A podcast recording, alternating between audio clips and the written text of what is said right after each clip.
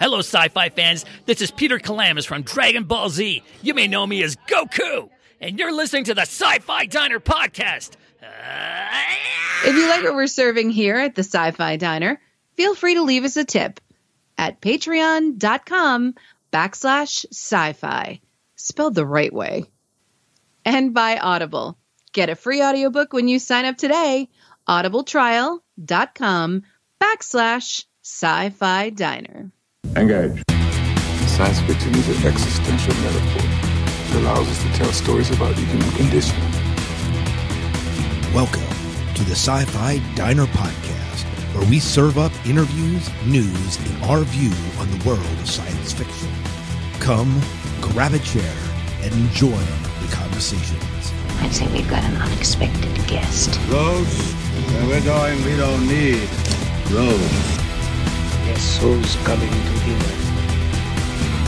Welcome to the Sci Fi Diner Podcast. I'm one of your hosts, Scott Herzog. And good evening. I am Miles P. McLaughlin. And Dave Sellers. Dave Sellers is joining us once again tonight. Chrissy is not with us because of some uh, family emergencies that are happening in her life. So please keep her in your thoughts and prayers. And um, and uh, I know our thoughts tonight go out to her because of you know the things that her family is dealing with. So. Stuff that many families dealing dealing with, but doesn't make it easier to walk through. That's for sure. Well, uh, Miles, Dave, it is great to be back on the show with you. And here we're talking just a news show. And if Dave doesn't watch it, he's going to become a regular. It's all right by me. oh, that's fine. The more geeks, the better, right? All right. Right. So, uh, Miles, what's on our menu tonight? We're a diner. We're serving up all sorts of stuff. What are we serving tonight? Yes, so we're going to talk about a little what's going on in our sci-fi world, what we're watching, what we're reading. Uh, in TV news, uh, we're going to talk about the Orville trailer that that dropped uh, probably not maybe a couple weeks ago. Um, we have some news about Luke Cage and Iron Fist and Netflix and kind of what that means. Uh, we have um, in movie news we have uh, Reign of the Superman trailer and uh, Spider-Man Into the Spider-Verse. And for our dessert, we we are going to be giving you our interview with Peter uh, Kalamis. Uh, we, we had a chance to talk to him at uh, Shore Leave this uh, this past year. Yeah. And we're talking about the Star Trek shorts too. Did we mention that? That too. Yes, this, I did not. Thank you. For Oh yes, mentioning we that. can't forget that. This is part of like the main dish. We've got to sink your teeth into teeth into that one. But Absolutely. uh, yeah, so uh, let's talk about what's going on in our sci-fi world. And Miles, why don't you start us out? What in the heck is going on in your in your uh, in your uh, did I say Star Trek world? I meant sci-fi world. Star Trek world too. But uh, the sci-fi world, what's going on? So uh, I, I uh, saw the Venom movie that came out uh, a couple weeks ago. Okay, so what did you think? Uh, and, and Dave, did you see the Venom movie? No, I have not. Yeah, me neither. I have not. So Miles, spoil it. Tell us. Tell us I all was, about it. I was pleasantly surprised. I enjoyed it. I got invited for some, some guys at work, and um, I was just going to see it just just to hang out with some guys at work. But I'm actually glad I saw the movie. The, the movie was fantastic. Uh, it was very entertaining. I should whenever you know the folks at Marvel make something, give it a try. At least trust it. So if, if this is just definitely put on your list to watch sometime.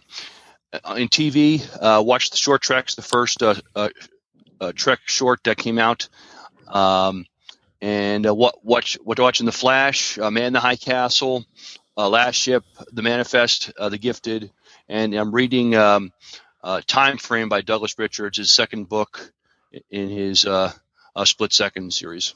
Oh yeah, yeah. Now manifest. I know that we talked about that in the show. How has that continued to unfold? I'm enjoying the show. I think it's very well written.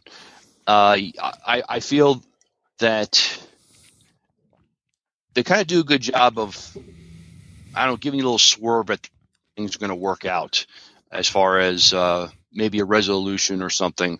Um, now, the last episode, you can't have all episodes end on a high note. Sometimes you got to bring us down so we can look forward to something later. And they did that in the, la- the last episode I saw. But I'm enjoying the show f- so far. Like you talked about when we reviewed it, there, there are uh, forces at work. Their their identity is still mysterious. We don't know about them, but they're still manipulating things uh, with with the people that came off that plane and um, whatever whatever they're trying to accomplish. Very good. Dave, are you watching The Manifest? I am not. Yeah. I am not. That it's hasn't really hit my radar yet. Yeah. So it it's one of these that looked interesting. I just haven't made time for it in my own in my li- own life. And Miles, I want to ask you about Last Ship. So I mean, this is a show that Jane's on, right? Um, Yes. And uh, yeah. So uh, what is uh, how's this? I, I heard rumors that it wasn't that it kind of had lost its path. Are you still enjoying it? What's your feel about Last Ship? Um, I, I'm liking this season. I feel that it's getting back to kind of its original premise. It's a post-plague, post. Um, what's they, they had a, a a, a blight. They had a, they had a, a food crisis last season. Um, I think this this might even be their last season, but the South American country was able to hack the satellites and um, destroy s- some of uh, America's uh, ships and military, and just happened that the Nathan James was parked as a museum, so it, it is the last ship in service in the Navy at this time. So it's kind of fallen back into its you know what it was doing originally, and the, the premise of the show is a lot of the world's population is wiped out, so everybody is, is whatever capabilities they had before especially with the, with the United States, um, they're much more limited now, and because of the hacking, they lost GPS capabilities, so they're kind of using almost some like World War II uh, war methods in in uh, their strategy. Very What season's this on, Miles? Uh, this is, I think, this is the f- f- Fifth? fifth season. Okay. Okay, I was going to say season four, but I haven't been watching. So, Dave, have you watched Last Ship, or do you watch Last We- Ship? We did. We fell off. I think it was about somewhere in season three. Was that the one with We- the uh, the food crisis? It might have been. I, it was the one where Captain Chandler left, Okay, left the ship, and went on that island with that guy doing his fight club deal. yeah. Okay, you know, maybe it's maybe it's the fourth. Maybe it's only been on four seasons. So Okay. it's, yeah. All right, very cool, very cool. Well, thanks for sharing what's in your uh, sci-fi world, Dave. How about you? What's going on in your sci-fi world? Oh, well, it's been crazy here, especially since uh, since the summer, since we're finally getting moved back into the house. But uh, post shore leave, I've been playing Star Trek Ascendancy a good bit. Dude, my son is my son is continuing to beg me to get that game. So Ah, I'll, I'll have to bring it up or something for you. Yeah. It's pretty good. Um, starting to get the hang of that one pretty good. But now that I'm back home and uh, finally got a decent internet connection again, I've uh, broke out the PlayStation and started playing uh, Star Wars Battlefront 2. nice. which is really good. I'm horrible at online games, but the, the single player story in this is really good. At least I think it it it, it sets between uh, the destruction of the Death Star on Endor and kind of covers the gap up to about the Battle of Jakku, and then moving into Force Awakens territory. Awesome. So it, it's been really fun so far. Um, but is it ca- and, is uh, it is it is it that? is it canon? That's what I know. Is it canon? Uh, it's put out by EA, licensed by Disney and everything. It is canon as far as I'm concerned. so it's Yeah. canon until they say it's not. Got it. Yep. yep. And then uh, finally getting back here and got uh, got my computer all updated for Star Trek Online and Star Wars: The Old Republic and World of Warcraft. So I'm ready to jump back into jump back into those again. Yeah. Just wait till your kid gets older, then you can play it with them. I hope she's into that. That would make my day so much. Oh. now, does your wife play any of those games? no, she can't stand. it. God love her. She she uh, she sits there and will just look at me. You're playing that again? Yes, Yep. here I am. yeah. Yep. Yep. Well, very good. Very good. Uh, and, and what are you reading right now? Right now, uh, as far as sci-fi goes, I am working on uh, Deep Space Nine, uh, the novel. Let me pull it up here real quick. Deep Space Nine Gamma, um, Gamma series called Original Sin. Uh, I'm working on that one. I've got the, the three Discovery novels on deck, and I f- just about I think I finished the uh, um, both volumes of the 50 year mission. Okay. Those were long, Oh, wow. so long, but really worth it. I mean, a lot of cool information that I never knew of as far as st- from Star Trek throughout the, the 50 years. Very cool. Miles, did you read any of these novels he's talking about? I- I've read the D Space Nine novels, but the the 50 years, I'm gonna. I, I haven't checked that out yet. That's something on my radar, though. Very cool. Yeah, it, Very cool. It reads like a textbook half the time. It, it's it's very very long and dry, but yet very really gets deep into a lot of good stuff. so if you're into like if you're into like like the the lore and the story of Star Trek, you like this is something you want to read. Oh yeah, So it's just uh, it's just not necessarily if you're looking for a good story, eh, maybe want to No. pass this one up. want to pass this one up just a little bit. Uh, well, that's fantastic. When my sci-fi world, my sci-fi world has predominantly been Doctor Who. So my son, as if you've been listening to the show, you know this. We've been marathoning our way through, through Doctor Who, who from the Christopher Eccleston, Eccleston era, if I can speak, up to the Peter Capaldi uh, uh, era. And last night we finished the last episodes of Peter Capaldi, which means we're ready for the new season of Doctor Who.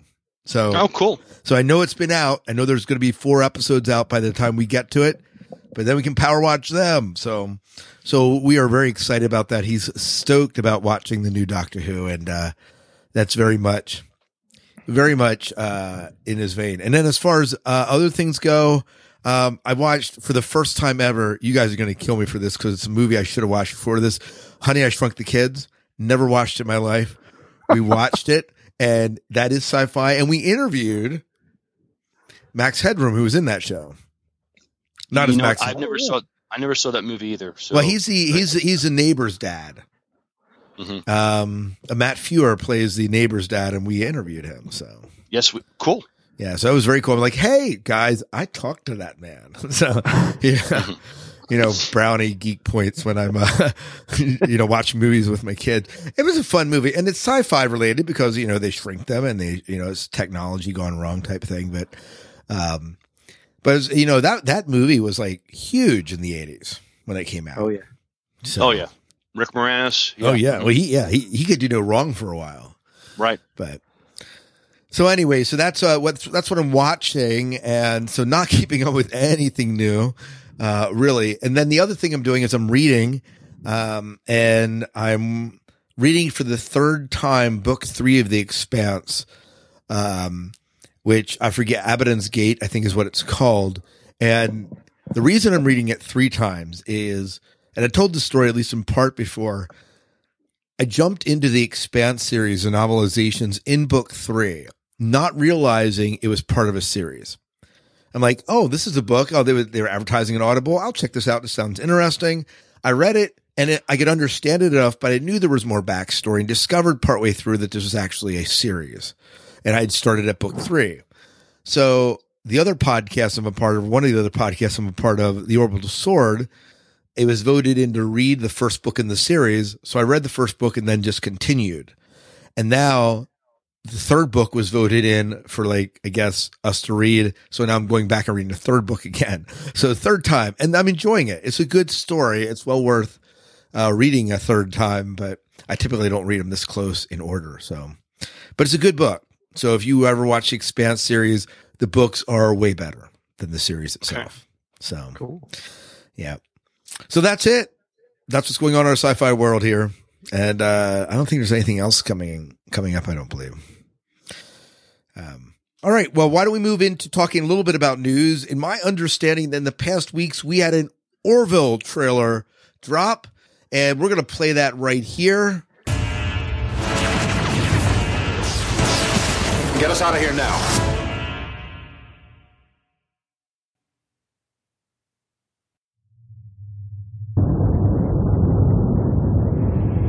In the vast emptiness of the universe, we have found a fullness of cultural diversity. And when a first contact unfolds, the cosmos becomes a living, breathing organism. And we become a way for the universe to know itself. Wow, that was pretty good. Yeah, thanks. I plagiarized it like nine different things. I'm receiving a distress signal. Check Union records for any previous contact with that star system. Negative, Commander. Oh, baby! This is what we signed up for! All hands, this is the captain. Begin prepping all stations for first contact. The deflectors are gone! Get us out of here now! Captain, I don't believe it. Lieutenant, give us a little more. Yes, sir. Dumbing it down. All right, here we go.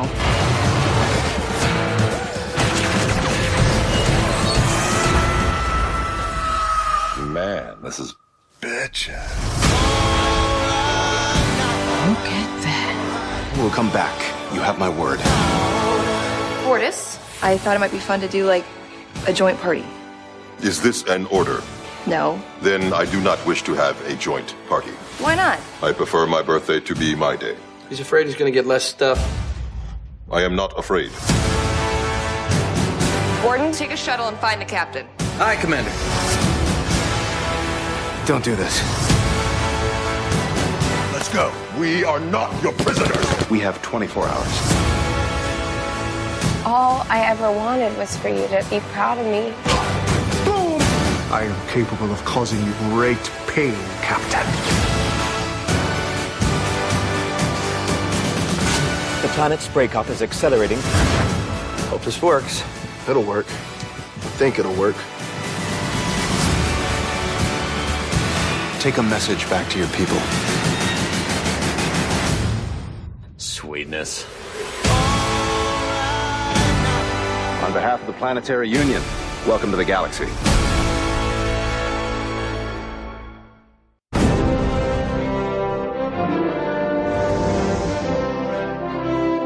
Wait! Before you click away, do me a favor. Subscribe to this channel. It means a lot to me. Well, not really, but it means a lot to someone, I'm sure. Also, if you like what you just watched, you can see even more content on the Fox Now app. Don't say I ever gave you nothing.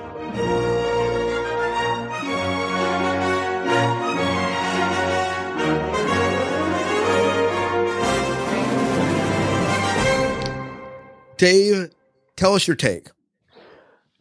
This makes season two look really, really exciting. Um, after season one really kind of swayed any this is that this it wouldn't be a serious show. That at least the trailer for season two certainly will, will solidify that. Um, looks to be a little bit more action to it. A uh, few more deep dives into some character dilemmas. Um, I know Captain Mercer looks like he's got himself in quite a on a personal mission or a predicament. Don't know yet. Um, but it is really exciting to see. I, I am really stoked for this. Yeah, I know the uh, the trailer for the first season. You remember when it first came out? Everyone was criticizing it because it seemed like this typical Seth MacFarlane humor. Yeah, and um, Oh, yeah. And then you watched the show. You realized, yes, there's just a little bit of Seth MacFarlane creeping through, but this is actually a way more serious show than everyone thought. Absolutely, absolutely, and I can't wait to see what they uh, what they do in season two. Yeah, Miles, you saw this trailer too. What were, what were your thoughts in this trailer?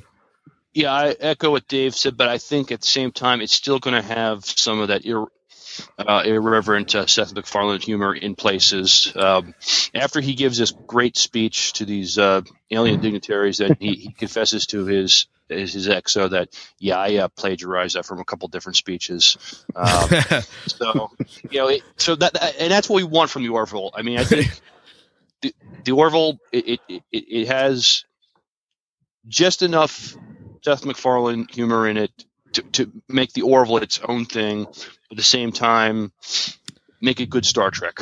Because some some of the things it, it, it, it tries to uh, do and accomplish.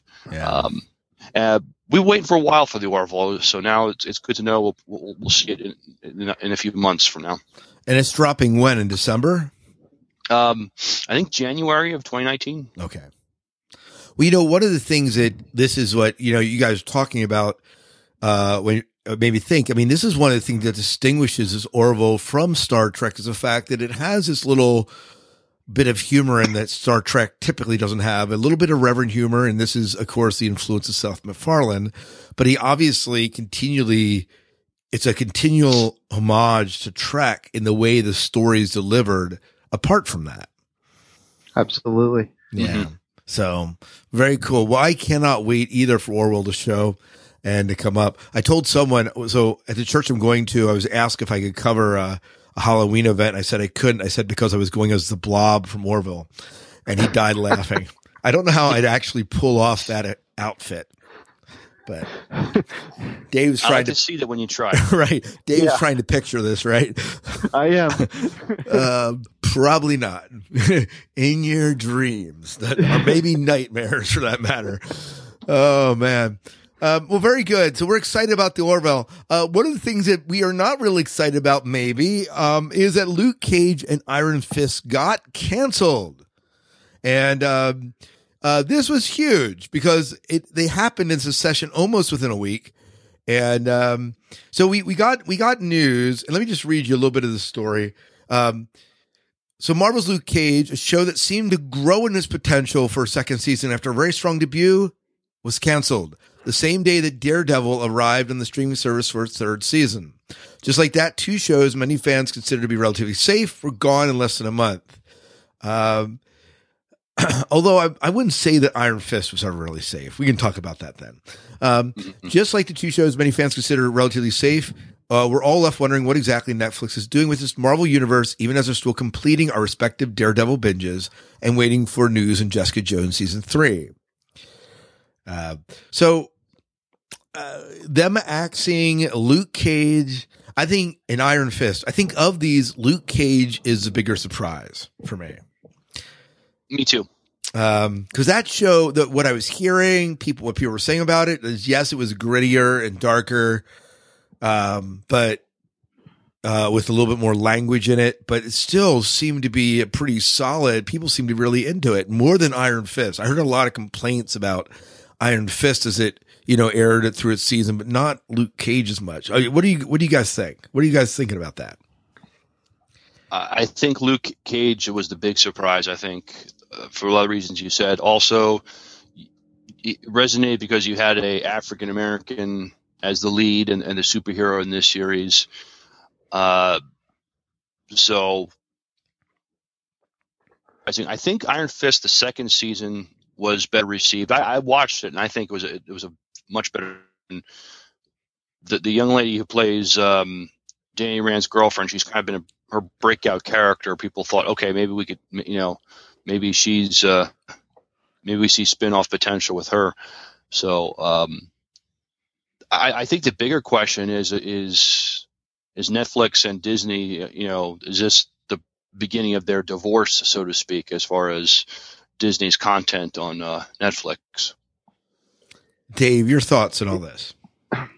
I, I've never gotten around to watch either one of those. Um, Daredevil and Punisher are the only two that I've really watched, and maybe I think maybe it's the first season of Jessica Jones. Um, so I'm not sure, but I, it would not surprise me, like Miles said about you know Disney and Netflix, Disney cutting ties with Netflix, starting really gather its its eggs in its basket there for their their own streaming service. It See- wouldn't shock me a bit to find them two come back come back onto the screen through a, through Disney. Yeah, it'd be interesting to know, but I mean, they seem to. I mean, Daredevil seems to be going. There's we're still waiting on news of Jessica Jones three, but it wouldn't surprise me if this is exactly what's happening. You know, Disney launching a streaming service sometime next year. Um, it's going to have all our Star Wars content. At least that's our understanding, right? Am I right about that? It's all our Star Wars and all our Marvel content. I mean, I don't know that I need to go anywhere else, right? That'll be like my service, you know, and I, I'm pretty sure that I will sign up for that. And, um, and it makes sense. I mean, and so there, it, it is, it does seem to be that we'll see, we'll see, we'll see. Um, it was kind of a shock to see this, but maybe they'll bring it back on a Disney streaming service. It'll be interesting to see what contracts say about that. Now it's interesting uh, that uh, Daredevil season three dropped on uh, at Netflix. It's on there now. Right.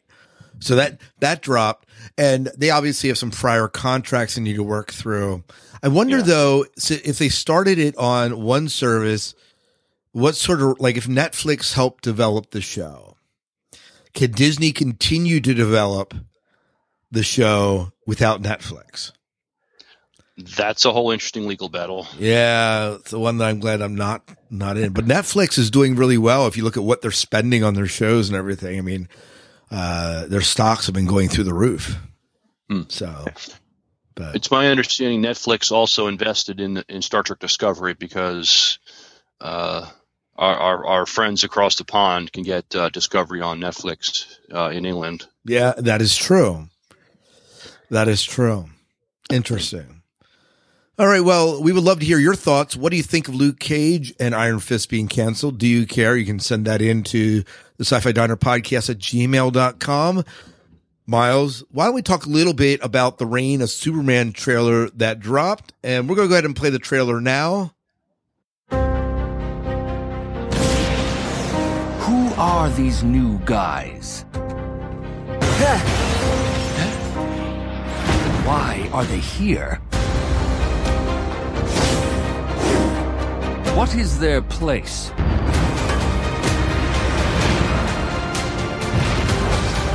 In a world without a Superman. The Man of Steel is dead. We saw the body. It's time for human beings to stop relying on leagues and titans and start saving ourselves. I can give each of you the power to be your own hero. Clark's body disappears, and suddenly these new supermen show up out of the blue. Who the hell are you? I'm Superman. There is only one Superman. You look like Superman, but Superman died in my arms. For my people, death doesn't have to be the end. Terrible things are coming, Lois. I can feel it. We gotta be our own heroes. We sure as hell could make some noise. When the Daily Planet said Superman is dead, it painted a target on the Earth. How do we even begin to fight that?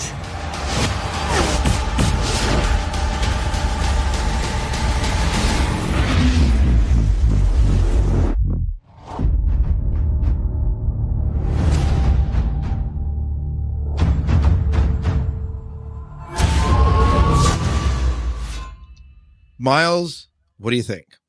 I'm excited for this. I uh, saw uh, the Death of Superman a few months ago that uh, uh, DC put out on uh, Amazon Prime, and it, it's such a big story they couldn't do it in one part. So what they're doing is doing a present day retelling of the the Death of Superman uh, comic comic story that that was out about 20 years ago, and uh, telling it now. Uh, and so part part two will be getting early next year, which I'm excited about. So, what you're really telling me, Miles, is that this is a reboot. Uh, well, it it kind of is because they actually did a Death of Superman animated movie. Uh, I want to say almost ten years ago, and they- they had um, Adam Baldwin voice uh, the part of Clark Kent and uh, Superman, but it was just, it was a sh- shorter story. This is much bigger. What what they're doing here. Okay. And do we have any news like on the casting of it? Uh, Jerry McConnell voiced uh, Clark Kent, Superman, and Rebecca Romijn voiced Lois Lane in, in the last one. So I'm pretty sure they're going to reprise those uh, roles uh, for this one. Jerry McConnell's an actor, isn't he? Yes. I, I forget what what was he in like uh my was he wasn't the guy in my Greek wedding, my big fat Greek wedding, was he? I'm thinking of someone else. Is Jer- Jerry McConnell or Jerry O'Connell? I forget. Uh, he was. Jerry O'Connell. Yeah, he was. Um, he was in that show Sliders. Yes, Yeah. yes, that's it. That's it. That's right. So uh he was wasn't he the main character in that one? Yes. Yeah, yeah, there he is. Oh, look that good looking man right there. All right, I'm looking him up on the web, and yes, that's definitely him. He was fat. I love sliders. Oh my gosh, that it's campy now. You watch it now; it's absolutely, especially the first season was campy. But Oh, I, I there I were love some Sliders. there were some great shows there. What a great '90s show! Mm-hmm.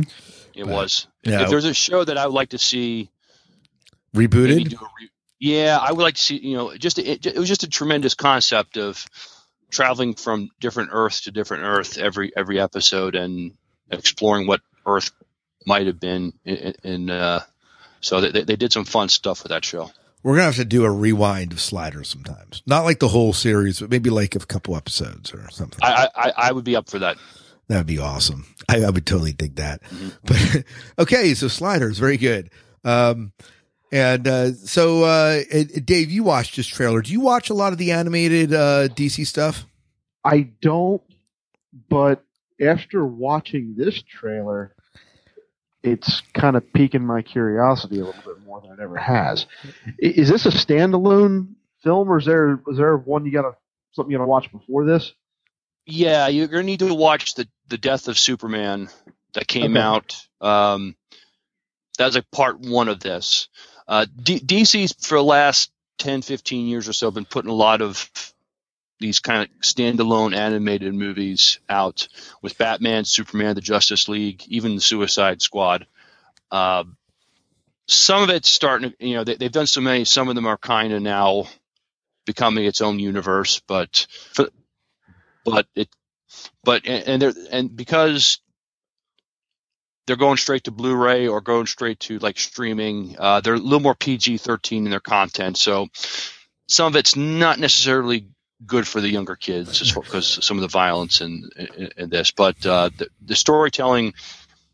The the storytelling is excellent. It, it's it's a strange dichotomy. DC probably does does the best animated movies of this nature while at the same time still trying to learn how to do good live action movies. However, Marvel does tremendous live action movies, and they're still their their, their animated movies are, are, are not quite as good. Uh, you can't. We can't win at both. I was going to suggest, Dave, that maybe you can like watch this with your with your kid, but not if they're more mature. That might be bad. I, I might, would might, not- might, put, no. might put might put you in the doghouse with the wife if you do. That. Might. no would.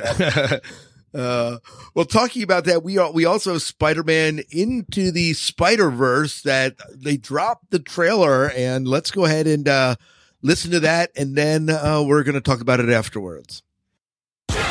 What makes you different is what makes you Spider Man.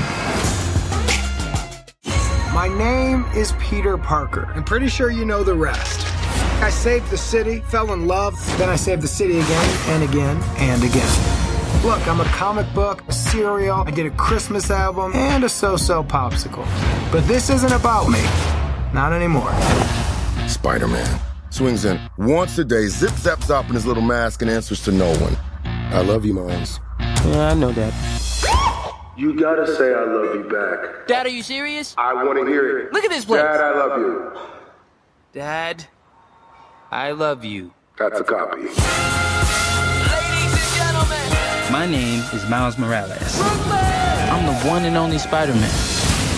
At least that's what I thought. You ever hear of the Super Collider? You're gonna love this. Dimension opening now. You're like me. That's impossible.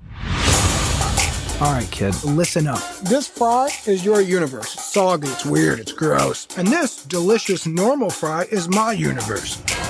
So you want to learn to be Spider-Man? Can you teach me? Yes, I can. Time to swing. Ah, Good, you're doing it. Double tap to release and whip it out again. Okay. Whip. And release. You're a natural. Whip. Ah! Hey guys, Who are you? I'm Gwen Stacy. I'm from another another dimension. How many more spider people are there? Hey, fellas. Hello. This could literally not get any weirder. It can get weirder. Okay. We need to get back to our universes soon. Brooklyn is gonna collapse. My family lives in Brooklyn. Whoa, whoa, whoa, whoa. Miles, what's wrong? This was never your city. It's mine. If I don't destroy the collider, none of us will have a home to go home to. Remember, what makes you different Let's go. is what makes you Spider-Man. Officer, I love you. Wait, what? That way, that way. Other way, other way, other way, other way. Do animals talk in this dimension? Because I don't want to freak them out.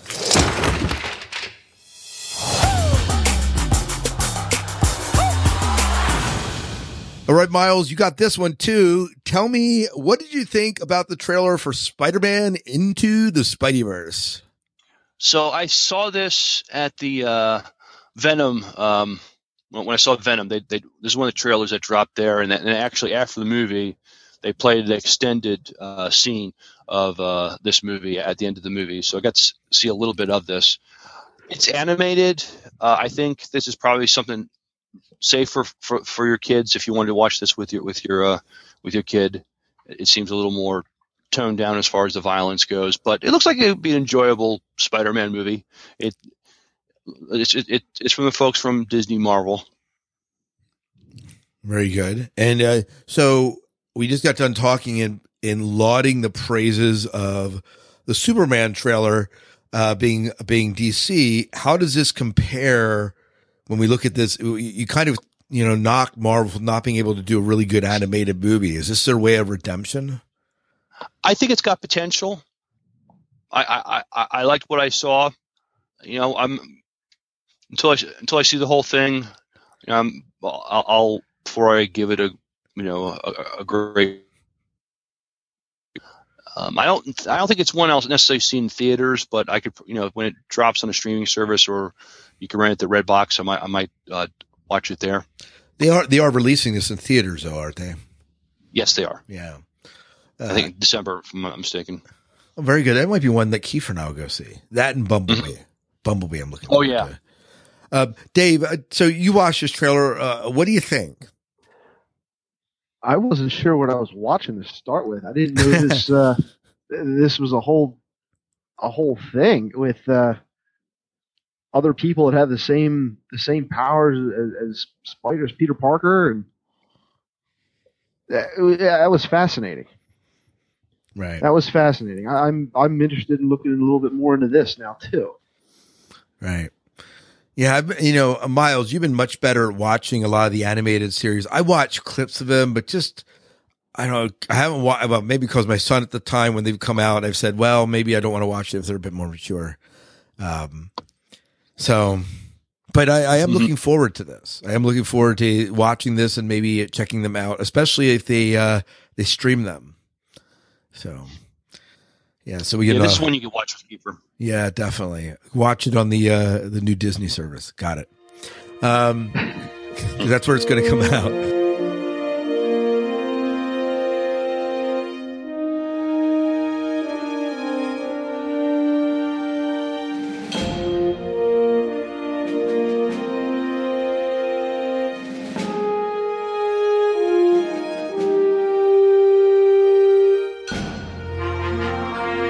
Uh, so the other thing that popped out, popped up is we had in October, we had dropped the very first Star Trek short. Um, so Dave, tell us a little bit. What was the name of the short? Uh, tell us a little bit about your your impression of the story. What was the story about? And uh, and then uh, tell us a little bit about it. Well, this episode was called uh, Runaway, and these are about 15 minutes, 15, 20 minutes long, I believe. Um, it's a little short, short little story of, of uh, this one involved uh, Tilly, um, who is now a full blown ensign, and it, it you know, started out there with, with a uh, some sort of alien creature shows up out of a shuttle or whatever when it came back to, to Discovery. And turns out that it's actually a, a girl about 17 years old or whatever and then she morphs into a humanoid form and tilly begins you know kind of gets to know her a little bit and winds up from she's from a a, a planet that is rich in dilithium and taking very painstakingly she cares about this planet so much and she's run away trying to protect to protect it because I guess now that that lithium's become very uh, such a such a strong resource that uh, she's afraid that you know her planet's going to be destroyed because everybody there is greedy enough and trying to to mine it out or whatever. And she tells Tilly she's come up with some way to recrystallize dilithium, which kind of bothered me because Scotty couldn't even do that without having to raid a bunch of uh, radiation from a nuclear nuclear aircraft carrier. Um, but she winds up going back to the planet until he finds out she's actually the princess of this of this world, and somehow beams her back magically from wherever they are to wherever she came from. Um, not a bad thing. I mean, it, it's a neat concept. Um, a couple little things bothered me as the contentious Trek fan that I am, but uh, but overall, it, it, it was it was all right. I, I'm looking forward to the next one. So the recrystallizing of dilithium, did they actually do it, or did they just say they could do it? Well, she she came up with some. She just claims that she came up with, with some magical way of doing it, Right. and they didn't actually do it in the episode. But you know, to Scotty in in Star Trek Four, that was completely unheard of. Right. So it was it was just kind of strange that way. Whether it actually worked or not, I don't know. Right. Um. Yeah. Miles, what was your th- what what were your thoughts on the episode as you watched it? Uh, um, did you enjoy the story? Did you have uh, areas that you were kind of picking apart a little bit? I mean, what what was your feeling? you know, it was, it was two young women kind of um, kind of commiserating a little as far as where they are in life. Um, Tilly's not getting the encouragement and confidence she needs from her mother to, you know, she wants to try to pursue the career track, and her mother tells her that, well, remember when you tried to do this and you kind of um, collapsed and quit over this, and you know, so that's not, you know, it's not necessarily what you want to hear from your parents when you try when you, want to try try to do something. Um, and this this young woman is going to eventually be the ruler of her planet someday. So they're kind of bonding over ice cream in the in the um, in, in the officer's mess. Uh, there's a funny scene though. There's a brief little fight or skirmish between the two, but, but Tilly's able to talk her off the ledge. But it gets the food uh, synthesizers. They start shooting shooting out food out of them. So it's like you, you think there's a food fight in there or something. And um, th- this young lady has the ability to kind of uh, uh, cloak herself, and so the, these these crew come in, and, and Tilly gives a very funny explanation of what happens. She goes, "Oh, um, a hormonal male space rabbit got got lost in here and, and made this mess." And um, so so it was a cute little scene.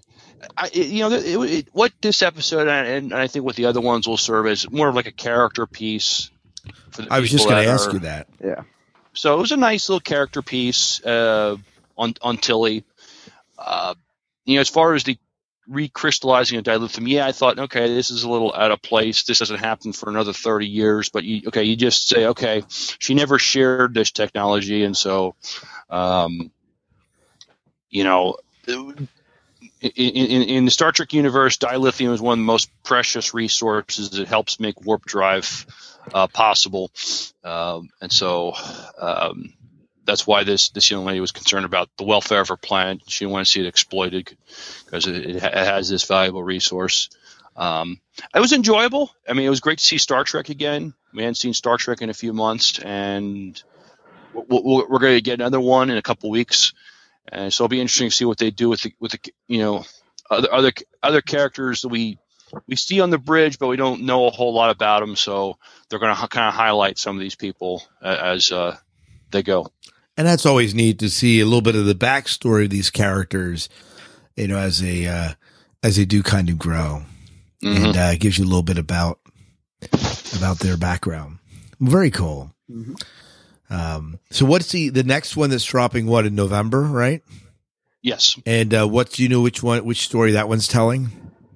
I don't know off the top of my head. Dave, do you know? No, it, in the trailer they showed after after this one, I didn't recognize the character. hmm At least the one that was that was focused on in there, I, I didn't recognize him at all. But Maybe it's a new Maybe- character into the season too. It might be. Might be somebody new replacing. Uh,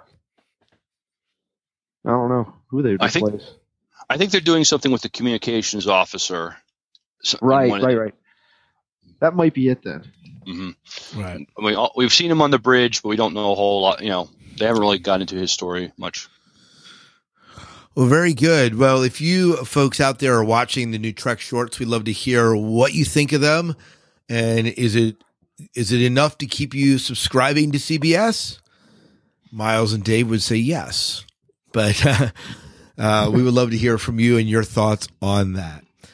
Well, uh, we have an interview we're going to share with you. This is from Shore Leave 40 and one of the gracious guests that gave us a little bit of their time. Miles, you want to introduce this guest here? Yeah, so we had a chance to talk with uh, Peter Kalamis. Um, most fans know his work from Stargate Universe. Scott, you know him from some of the anime you watch. He yeah, voices, uh, Goku. Sorry. so that was that was cool that we you know, um, and and he brought a lot of you know some of the merch from his um, animated work. Uh, he gave us a great interview. Um, we talked, you know, we we talked about Stargate Universe. We talked about he was in a, a guest star in one of the Stargate uh, SG One episodes, and you had a chance talking about uh, you know, the Goku. Um, so we, we we just had a good time talking with him there. Yeah, so you know he was Goku in, in in Dragon Ball Z, and he's also Rolf from Ed, Edd, and Eddy, which I never watched. Did any of you guys watch that show? Uh, no. Yeah, he was also in the X Files, which I was really you know cool about. Outer Limits and Eureka and Sliders. He was in Sliders. We were just talking about Sliders. He was in Sliders. At least some made some appearances, but Okay. yeah. So we had a good time. And Miles, were you in that interview, or Dave, were you in that interview with me? I I was I was there for that one. You were there. Yep. Okay. Mhm. All right.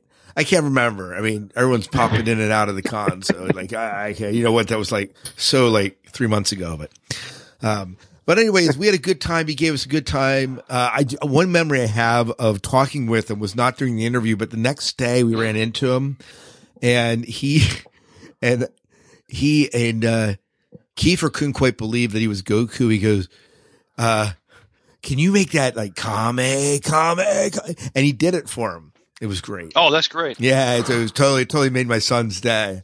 So, so it was a very cool and very good time. But we're going to share this interview and hope you enjoy the conversation that we have with Mr. Peter. How do you say his last name? I always mess it up.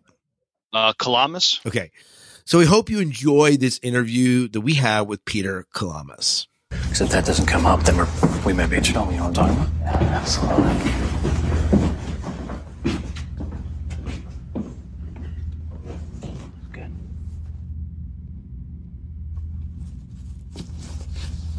That's good. Check it out.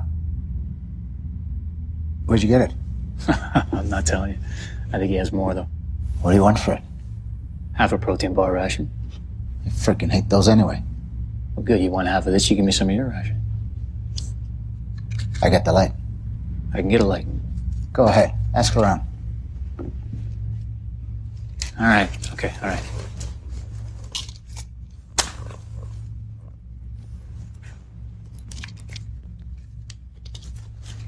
Disgusting habit. Awful, isn't it? Give it to me. Hey, hey, hey! Whoa, whoa, whoa! Relax. Hey, Hello, sci fi fans. This is Peter Kalamis. You may know me from Stargate Universe. And you're listening to the Sci Fi Diner Podcast. Ladies and gentlemen, we're at Shore Leave 40 and we're hanging out with Mr. Kalamis. Mr. Kalamis' IMDb page is an impressive list of genre TV shows, movies, voice acting, animation, and video games for the last 30 years, as well as anime. Sci fi fans know and love him for his portrayal as Adam Brody in two seasons of Stargate Universe. Mr. Kalamis, welcome and thank you for taking time to talk with us on the Sci Fi Diner podcast. Thanks very much, guys. Thanks for having me. Well, my pleasure. Can you tell us uh, the story of how you got the role of Adam Brody? Yeah, it was late December of, uh, I think it was 2008 or 2007. We won't hold uh. Yeah, yeah. Um, I'm trying to think back because it ran two years. Uh, I think it was 07. Uh, and late in the year, my agent called with an audition, and, they, and she said they're they're doing a new Stargate series. They want you to read for, and I'm like, oh, okay. Uh, and they're going a kind of a younger slant with it, with some of the characters, and we want you to read for this character. And uh, so I went in and, and read, and they had generic sides for like three or four of the scientists that I found out later, talking to the other fellow actors, that we all read the same thing. But it was disappointing because the character was described as Eeyore like. and I'm like, really? Have I let myself go that badly? Eeyore like, really? Anyways, I went in, read for it, and you know, uh, New Year's, Christmas happened, and, and then I got a call January 4th, I think it was. And my agent said, You got a call back for the show, the Stargate thing. And I'm like, I don't, what role was it? I don't remember. She had to remind Eeyore, me. Eeyore. Yeah, the Eeyore. Yeah, right, the Eeyore thing. uh, so I went back in, read for it, and, and I got offered the job uh, the same day uh, by the time I got home. Um, and it was, we, we didn't know how many episodes each of us were going to do. We used to nickname it Survivor in Space because me and some of the other scientists, we never knew whether they were going to be around next episode. They would hand the scripts on, on set of the, the next episode, and we would all flip to the last few pages to see if we were still alive. they did kill a lot of you off. They, there was a lot of uh, deaths and, and knocking off cast members. So, Now, yeah. you, had you done Stargate before that? You'd done some SG1. I did. I did two SG ones. One was uh, Brent Langdon was a character who had stolen these mimic devices, and um, some people have a. It's kind of a fan theory that Adam Brody and him are the same character because he was sent off world, given a new identity. Uh, so it fits. It fits the storyline. Uh, if you want like it to it. go that way, yeah, and So and then. Yeah, I, I, I think it, yeah, that works for me. um, and and then another one I did was Space Race, where I was kind of engulfed in a lot of makeup and prosthetics. And the quick funny story on that is, I was the night before filming, I was out uh, filling in at a, my friend's softball game, no contact softball, and this gal went shoulder into me. I was playing shortstop, shoulder into my nose, smashed my nose, broke it, geysers of blood, and I'm heading to emergency. And I, I didn't know this. In emergency, this is happening in Vancouver. Uh, the, the doctor starts putting something in my nose, and he goes, "Well, you're an actor. You probably know what this is." And I'm like, "What? What? Are you, a little cocaine?" I'm like, "No, I don't know what it is. I've never done it before." And but that's what they did. They give you coke in the hospital. So I'm bouncing around a little bit, and so I start thinking I should call the producers and let them know. So I'm randomly calling people with coke up my nose uh, at around 12, 1 in the morning, trying to find producers to talk to, and because we're filming literally the next morning, and there's a lot of dialogue. It's too late to recast, and then I show up on set, and they all producers came in one at a time, going, "Wow, that's a hefty break," because I had a big metal bar across the top of my nose. So they said, "Well, we've never seen this alien race before, so you know we'll make them with big noses." So if you go back and watch the episode, the, the particular alien has a huge nose because they have an entire metal brace under it for the whole the whole film shoot. Yeah, Was it with, with the injury? Was it more uncomfortable with the makeup? or- very, very. Well, just yeah, I mean, it was a fresh break, and Mm-hmm. there's a metal bar in your nose. You had to crack it back in the night before, and and and I'm coming down off the coke, I guess, right? So I don't know. It's uh, it was an it was a strange day of filming. I'll tell you that, but we got through it. Wow, that's a fantastic story. oh, that is great. One of the great things about SGU was the chemistry you had with uh, Patrick Gilmore, who played Dr. Uh, Volker. Did you both work on that chemistry offset, or was it just organic when and both of you just saw it? Uh, we became friends on set. We we were both from Vancouver, and ironically, had never met before. Um, so we kind of hit it off as friends very quickly, and we had similar type roles. And we would share rides to work every morning, going, "Kid, "This is the greatest gig in the world! Isn't it the greatest gig in the world?" We loved it. We simply loved it. And uh, you know, the friendship continues today. I don't see as much of him today. Um, he's currently uh, filming Travelers. Great show, love Great it. show. So uh, he just got a third season, and uh, you know, congrats to the entire Travelers group. I know a lot of the people there, including the producers. Yeah, that's awesome. So Vancouver, small community of actors, but you get to know each other pretty well. You do. There, it's a it's a buzzing acting city, but you see a lot of the same faces. And a lot of sci-fi. Yeah, a lot of sci-fi, lot of sci-fi. and a lot of superhero shows currently filming there. Right. So I imagine that's why you were in, like involved with the X Files. You were, I was a fan of the X Files. Yeah. you had numerous roles throughout that. You I, I got on the on the on the X Files four times before they left uh, to to begin filming in L.A. That's right. And uh, I got on very early on. I think it was like the fifth or sixth episode. I would have to check. So the sh- the show was very fresh, but I was Right. you know Lazarus, already already Lazarus. yeah Lazarus uh, was the first one I did, and uh, yeah, I mean I was already a fan of the show, so that was pretty cool to be a part of something like that. That's awesome. That's awesome. It, it was considered quite a coup that Robert Carlyle was also cast in SGU. You had a lot of scenes with him. What was it like working with Mr. Carlyle? fantastic. Um, y oftentimes, I would catch myself being a spectator in a scene until you you reminded yourself that oh yeah, I have lines. Because watching him was uh, what he's he really is a master of it. It makes it look effortless. He becomes the character to the point of everything just seems like it's natural and rolling off his tongue for the very first time. And he could do take after take, angle after angle and it was perfect. I, I don't know if I ever saw him screw up a line. It was he was just that good, and a, and a pleasure to work with. Very uh, very giving, a, a very soft spoken guy. Uh, I can't say enough good things about him. I mean, I was lucky enough to work with him for two years. It was great. Cool. Tell us a little bit about Goku. So we're switching genres here just Yeah. a little bit. Still Yeah. plays into the science fiction, fantasy type stuff that we do. Um, tell me about that role. I mean, That role I, I took over from Ian Corlett. I, I, I shouldn't say took over. I, I was hired after Ian left the show, and Ian Corlett's a good buddy of mine, to, even to this day. um, and uh, they held open auditions, and me and Ian have the same kind of cadence of voice. We we've we yeah we auditioned against each other a lot. We've worked together a lot. Uh, um, and substituted for one another on, on shows before. So it wasn't unusual that I got the gig, I think, just because we sound similar. So I ended up landing the gig, not knowing how big a world that was and how big a fandom that was. And I got all sorts of responses. Some people liked me, a lot of people hated me. Uh, there was some really nasty hate mail. I got a death threat once where I had to call, yeah, I had to call in the cops. They tracked this particular individual down and Oh, they gosh. went and talked to him. And, you know, at the end of the day, it's, uh, it's a cartoon, you know, so we got to keep it in, in check. It's a very popular cartoon, but, you know, which I guess shows the passion of people, but, uh, people, fans can get, get carried away sometimes. And They do. I understand. Uh, but I still, I still something. love the You're- fandom. You're changing something that was familiar to them. And yeah, Pe- fans in a, when they're very passionate about a show and something changes, they don't like it, and I understand why. Because when I'm passionate about a show and they change a cast member, I don't like I don't like it either. But you have to understand that the the actors or actresses are people, and it's a job, and they're Right. being brought in to perform a certain job. Uh, so they're doing their best. Um, so take that into account the next time you want to get nasty at an actor. that's true. What's your favorite thing about playing the character? Um, it's kind of the best and the worst of it. The fight scenes. When we used to record, first few episodes, they would record it chronologically in the script.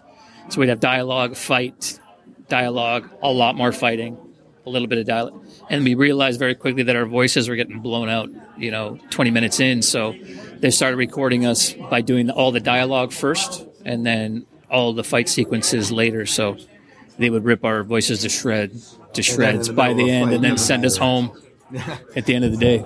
Oh, okay. Very good. Very good. So, so in my research for this interview, I also saw you're a stand-up comedian. What do you use for your material, and where can folks go to see you if you're performing? Um, about my character, I'm really character based. Okay. A lot of accents and characters, and if I describe a character, I'll become the character, and that's what's always fascinated me about stand up. You know, the impersonators, the Rich Littles, and things like that.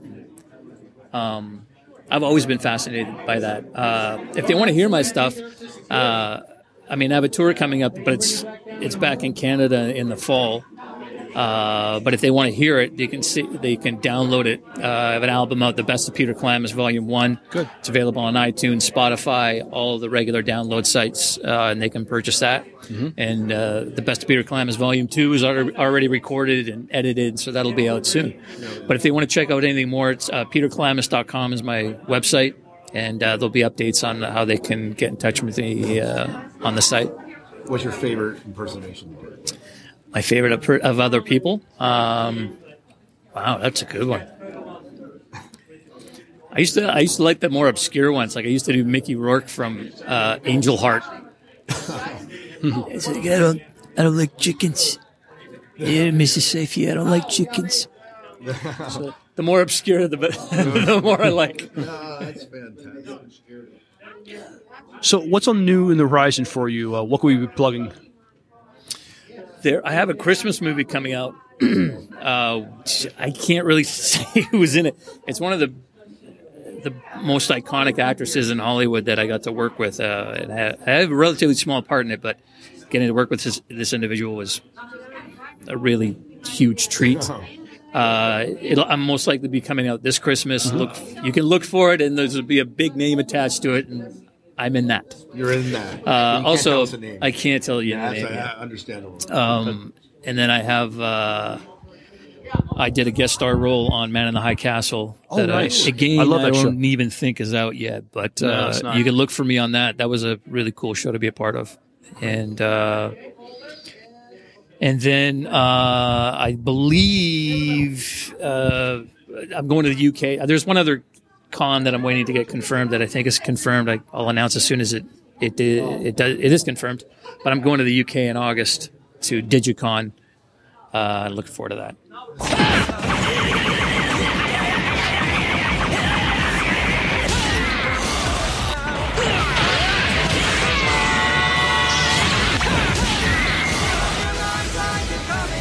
I know the odds are against me, but if there's a way to win, I'm gonna find it.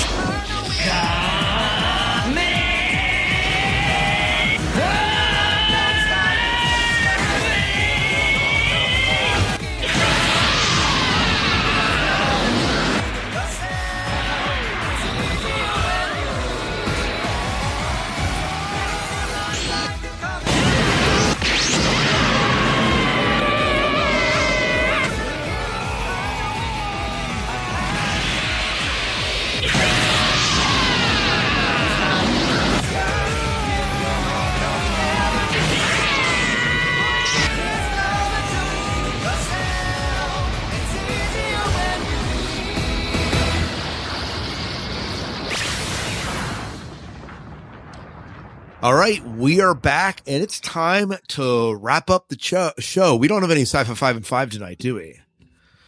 No, not not. We're, we're going to have to put Dave on that. Dave, that's your new job to come up with a sci-fi five and five. Just saying. Sci-fi five at five. Like, it, could, it could be five anything, like five top anything, five best shows, five best robots, five best alien women. I mean, I don't know, whatever it is. or, or it could be the five worst of something too. Yeah, it like could those. be. Like, Oh. like, like Scott's five worst puns. Got it. we, we, we, we got this. So, okay. So, no, but, uh, so think about that. So next show, next show, we're going to be recording st- uh, the episode with Star Trek Eight, which is uh, what's the name of that? What what is the name of that one? I don't even know. First, contact. Oh, see, I knew you guys would know. First contact, and uh, just initially off the bat, what do you what do you guys thinking? What do you guys think about First Contact? Just off the bat, are you looking forward to this? Is this a step up from Generations? A step down? What are we at? I am very. I am looking forward to watching this movie again and talking about it with you guys. Oh, it's going to be fantastic. We get warp drive. We find the history of warp drive in this one, at least for humans. But- Yep. yeah. Yeah. Who's the actor? Who's the actor that played um, the guy that invented warp? Uh, James Cromwell. Oh yeah, he was phenomenal. So I am looking forward to this one. So if you want to get your thoughts on Star Trek Eight, you can uh, well, please watch it first of all, and then e- email us uh, at sci-fi diner podcast at gmail.com, or you can message us on Facebook or on Twitter. And we would love to include some of your comments in the show if you're interested in doing that. Uh, well, guys, it's been a fantastic evening chatting with you about all things. Uh, I was going to say Star Trek, but all things sci-fi. It was. Yeah, very good. Very awesome good. to be back. Yeah, it was awesome to have you back. We're gonna bring you. We'll have to bring you. We'll have to bring you into the uh, next show as well. And I'm gonna. I, I touched base with Greg Cox already to see if he can be on. So we'll we'll have to see if that works out. Okay, cool. But all right, Miles, why don't you take us out of the show? All right, till next time. Good night and good luck. We'll see ya. Oh goodness. If you've enjoyed the conversation, the owners of this establishment would love to hear from you. Send your comments and feedback to the Sci Fi Diner Podcast at gmail.com or join our Facebook page at facebook.com slash sci fi diner.